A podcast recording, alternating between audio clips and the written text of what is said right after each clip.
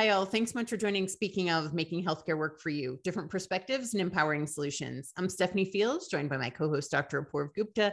And today we welcome Dr. Tracy Vogel, who is an obstetrics anesthesiologist and the director of the perinatal trauma informed care clinic at Allegheny Health Network. Thanks so much for being here. Thank you for having me.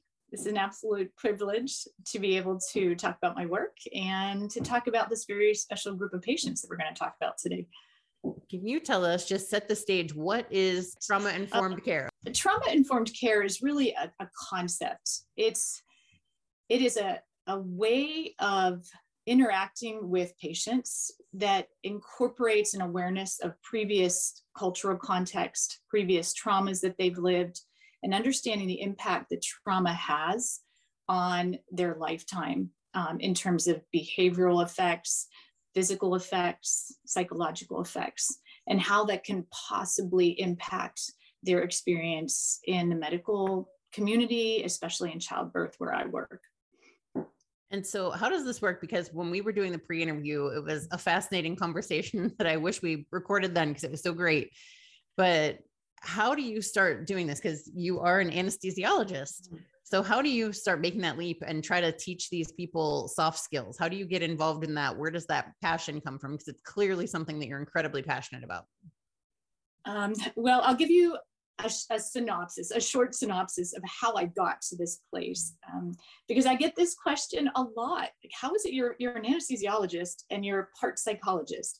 And when I started at West Penn Hospital, part of the Allegheny Health Network, about 10 years ago, it was a job that I accepted because I could do exclusively obstetric anesthesia, which means I was on the OB floor 100% of the time.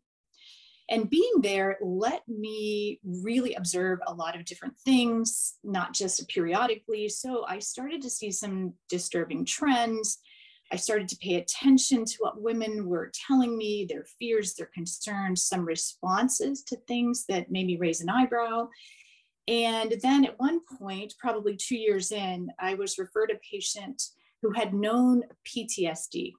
And I didn't know much about PTSD at the time, but I think she was referred to me because providers felt like I had a very gentle way of communicating with patients. I was a good listener, and they said, please see what you can do with her. Well, I learned so much from this particular patient. And she really shared with me what it was like to live with PTSD and how terrifying it was for her to go through childbirth. And she's the one that said, if you want to learn more, maybe you should visit PAR, which is Pittsburgh's Action Against Rape, which is our Allegheny County's Rape Crisis Center while that was happening, my middle schooler, high schooler were also reading about uh, the rape crisis centers on college campuses. We were watching 13 Reasons Why, that Netflix series about suicide and rape. And I thought, okay, uh, it's time to give back to the community. I'm going to go to PAR. So I ended up training as a sexual assault counselor during that time. So 40 hours plus of training, volunteering I learned more in that 40 hours than I think I learned in medical school or residency combined about women, what, what happens to them, what do survivors look like. Okay, so now I had some context for what I was seeing in, in the labor and delivery suites. Like now I started to see this, this aspect of people that were coming in with trauma, what it looked like, and also those that were being traumatized at that time in labor and delivery. So then my next step was I need to start doing something about it. So recognition and raising awareness was the first step, but advocacy also needs action. So then I started to lecture, I got asked to write papers, do some more research, seeing patients on my own before they came in for labor and delivery. Then just, I would say, morphed into or progressed into a formalized clinic where now I help women early in pregnancy that have known histories of any kind of trauma, whether that's birth trauma, childhood trauma, intimate partner violence, systemic or, or cultural racism that they've dealt with, toxic traumatic stress, as I call it, help them in any way I can. And then I also see women who've had recent traumatic birth experiences that need some help, don't know where to turn, need some context for what's happened to them, and then getting them into the right hands if that's behavioral health needs, etc. So that that's in a nutshell how I ended up here, but it's it is something that I it, it's the most rewarding job I've ever had at this point is working with these women. Amazing, amazing, Dr. Vogel. And, and I'm sitting here listening to your story, uh, and, and I can't help but think that obviously I'm not a woman, and so I, I don't, I can't even fathom the the depth of trauma that the women are going through. Is the first thought that's coming to me. The second thought that's coming to me is sort of like a mixture of uh, being uh, feeling, uh, you know, uh, empowered because you're you're there and uh, able to help women, uh, you know, this way. But at the same time, I'm feeling overwhelmed as well because I'm, I'm wondering, is the overall childbirth process inherently uh, traumatic to some extent? And, you know, so what is the extent of, of, of trauma that you're seeing in this population, you know, and, and, and, and maybe you can help me and, and our audience understand that a little bit is, I mean, is are we all and uh, especially when i say we more broadly is are all our women who going through this process experiencing some trauma of a sort and and how how many of them are you able to see and help through your clinic? Well let me let me divide that into a couple of parts. So when we're talking about what do i see in my clinic what i'm talking about the, the layers of trauma. When when i see patients in pregnancy when i'm talking about their histories and their types of traumas like i said before it can be something from childhood trauma whether that's sexual trauma physical emotional neglect um, it could be this intimate partner violence but the common theme to all of this is this feeling of a loss of control at some point in their lives um, they also have a very difficult time establishing trust and some of them have this lowered sense of self worth or self efficacy. So it makes them vulnerable when they get to childbirth because childbirth, in and of itself, I think most specialists would agree it's a very vulnerable time for women, just in general. You're there to protect and have this child and you're physically in a state that's very vulnerable and so it's it's very sensitive and i think if there's any specialty that needs additional training on how to make women feel safe, it's obstetrics. Um, so we worry about re traumatization for those women that come with a history of trauma. But we have women who come into childbirth who don't have trauma, but who still can experience events in our traditional healthcare settings in a hospital that are terrifying and make them feel that they have no control or feel helpless or they fear that their child or themselves, their actual lives are in danger at some point, which then fits the, the criteria for trauma from our DSM 5 or our psychiatric Bible, so to speak. So it qualifies as a trauma there. Um, and I do see women in my clinic who've experienced intra, what we call intrapartum trauma. So they didn't have trauma beforehand, they come in and they might have an emergency cesarean delivery. They might have a significant hemorrhage or major bleeding, and they might end up in the ICU. Their child might end up in the neonatal intensive care unit. All of these things can be very traumatic. However, not all of these women go on to suffer with mental health issues afterwards. And I think a lot of that has to do with how well they managed, how well they feel that they were supported. Did they feel like they had choice and control? Were things explained? Those are some of the mediating factors I think that go into this. Um, but I I see women who and, and trauma is in the eyes of the beholder. So some women don't have a real tangible event. They've just had these moments where they had negative interactions with caregivers, felt like they were helpless, and they go on to develop um, significant anxiety or trauma symptoms afterwards. Mm. So it's interesting that your practice mm-hmm. sounds like you treat both these women, but also you're working to treat to help doctors treat these patients. Mm-hmm. So what are some of these things when you go in and it, you know, like Apoorv was saying a couple minutes ago, you know, I just, wow, I didn't realize, or, you know, I can't imagine being these women. If people haven't experienced that kind of trauma, whatever that might be, how do you help make that real to people who are treating them who may not have mm-hmm. experienced the same thing? One of the things that I'm doing this year, and I received a grant from the Highmark Provider Foundation. And part of that grant is to help me do training for as many providers as I can reach in this year period of time within the realm of obstetrics. So, any provider that comes in contact with an obstetric patient.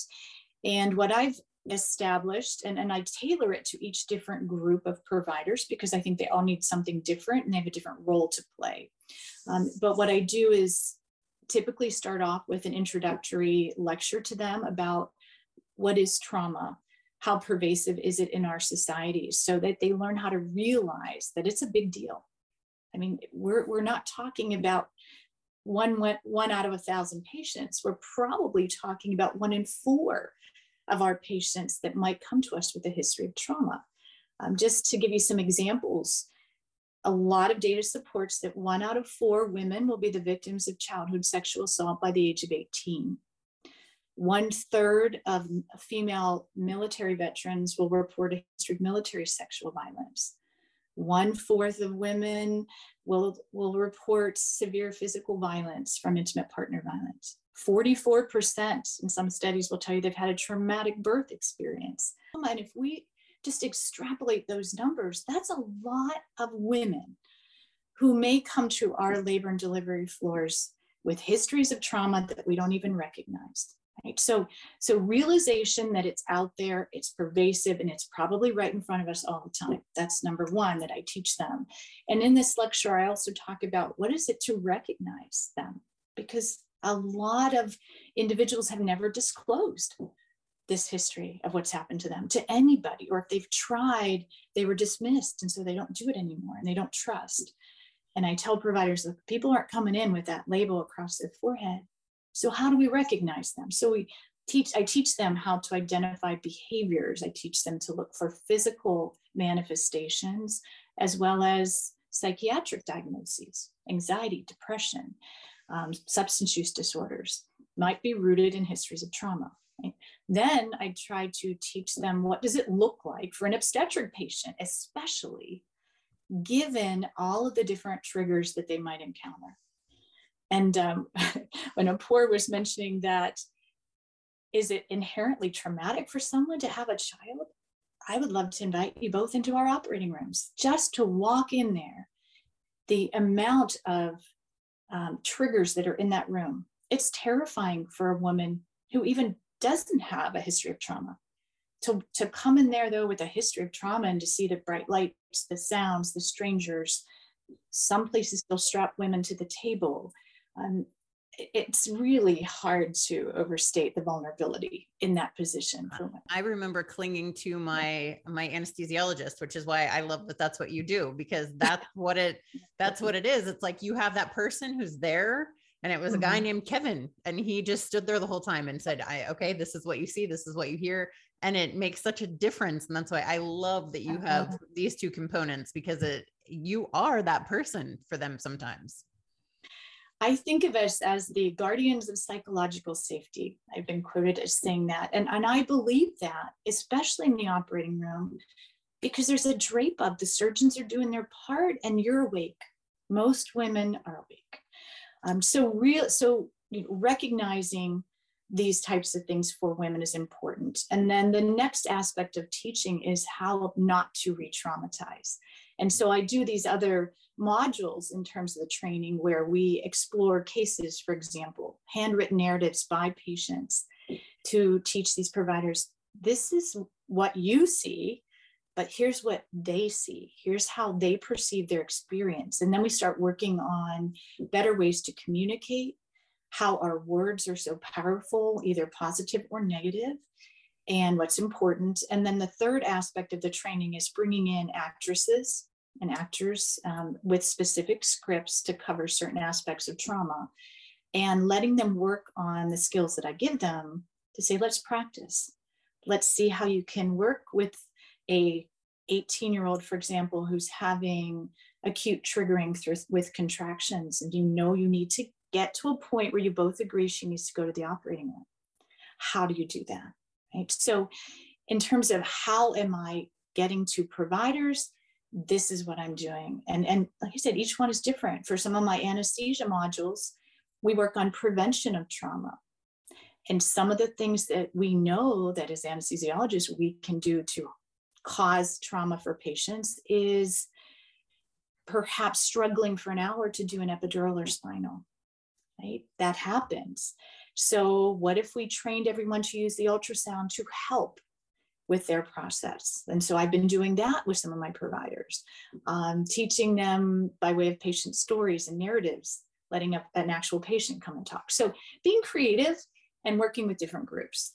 Um, and for, for patients, when we were talking about you know two different groups, um, I've started taking some patients through virtual operating room tours because I feel like one out of three women in our country end up in that operating room and as we just said, it is terrifying.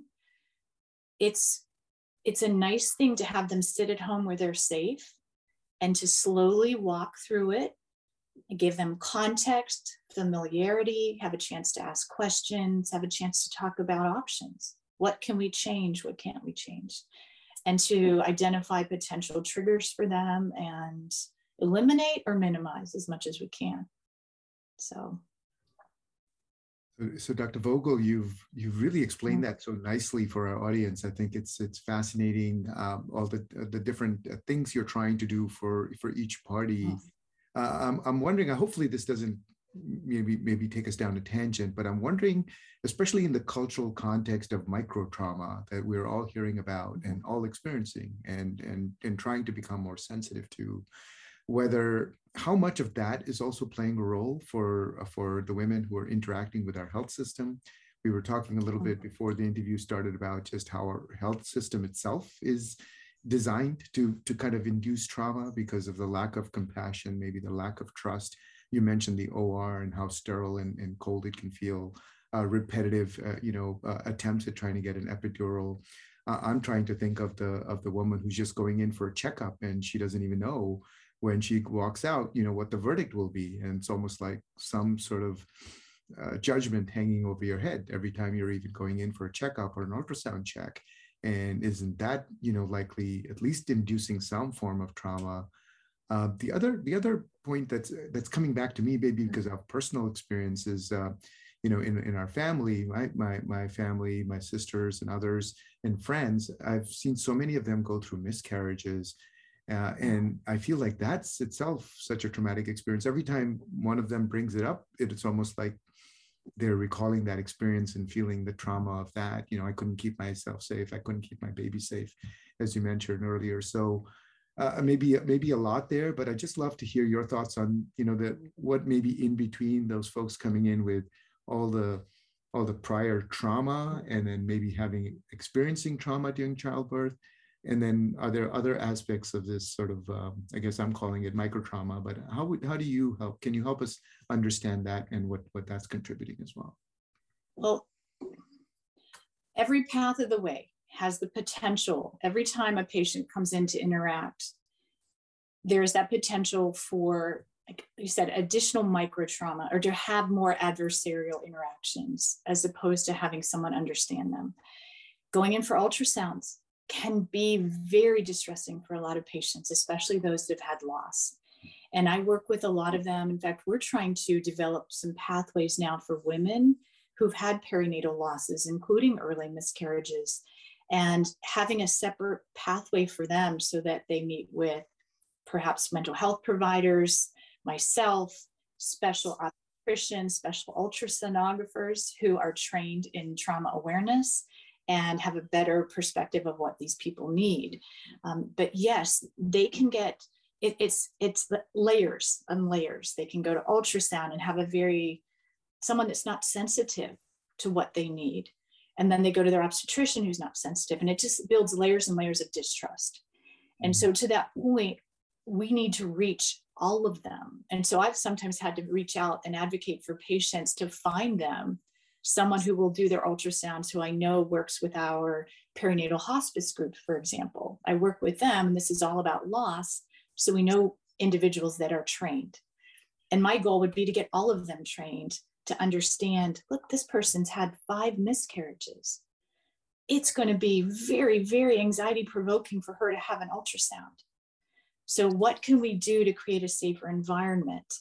Do we need to make sure she's with somebody? Do you need music? Do you need a special way of speaking to her? Um, you know, there, there, we just need to think differently.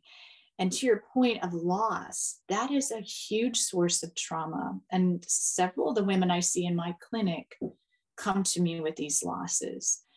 And that's another thing that's on my list to do is to train providers in the operating room on how to work and, and interact in a different way if they have to come in for procedures to you know to complete the miscarriage so to speak the D&Cs um, because a lot of women say it's very they're not treated very well or it's very scary or traumatic for those events.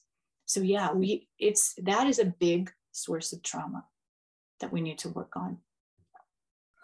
I'm just learning so much from you dr vogel. You're really opening up my eyes to uh, a, a, field of medicine which you sort of just think okay well it's uh, you know childbirth it's natural it's been going on for millennia and you know here we're adding some supports and so we must be making it better. And yet without realizing the different ways in which we may not be making it better uh, we may not be aware and we may be complicating things. So so i guess for my final question uh, i'd love for you to talk a little bit you you know the, about what you talked with us earlier about trust how, how what can the provider do uh, recognizing potential history of trauma recognizing the the the likelihood that mm-hmm. anything they might do could create trauma? How can they help to create that sense of compassion or trust or hope that will can really help women who are going through um, you know this uh, this challenging time? I think it's going to take some training. Again that understanding of why the person sitting in front of them doesn't trust then i think what's important to do is to learn how to listen and to I, I think that's a huge part of it. And, and to understand when a patient says, walks into your office for their first visit and says, I know this is my first baby, but I, I just want a, a cesarean section, which would be unusual, for example. And for a provider to not say, well, we don't do that here, but to sit down and ask the question, why? Tell me your perspective on this. Why would why do you feel that that's your best choice? And is there something that we really need to talk about in that right sitting down as opposed to standing like learning different body language can help to establish trust these are easy things um, take away the hierarchy because a lot of people that come from trauma have distrust of authority figures. So let's take that away. Sit down at level instead of standing with your arms crossed above them. Um, look them in the eye, talk slowly, ask for permission before you do any touch, make sure they're comfortable, give them some control with pacing of things. Again, these are all, this doesn't need a lot of training, it's just allowing for some patience and time. And that's the other thing from a systemic level or systems based level. We need to allow our providers time that's the luxury I have in my clinic. I give them an hour at least to t- just to be able to tell their story in a safe space. If you only have 15 minutes, it, it's a lot harder. And I think a lot of my colleagues would, would say they'd love to have a little more time to be able to spend.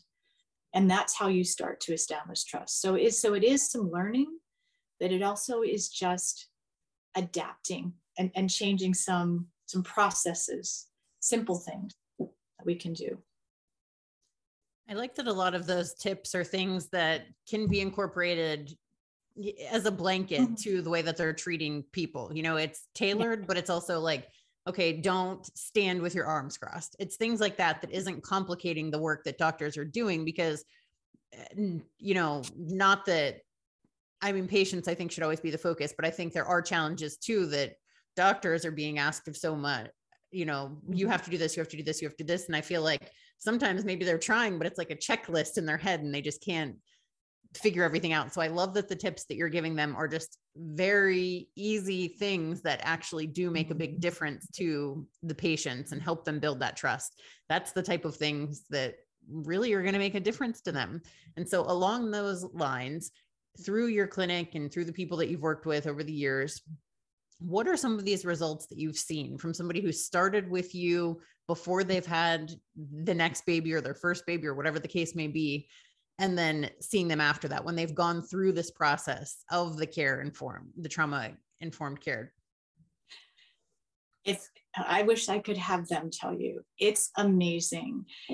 I get texts from them that don't just say thank you, they say, I couldn't have done it without your help.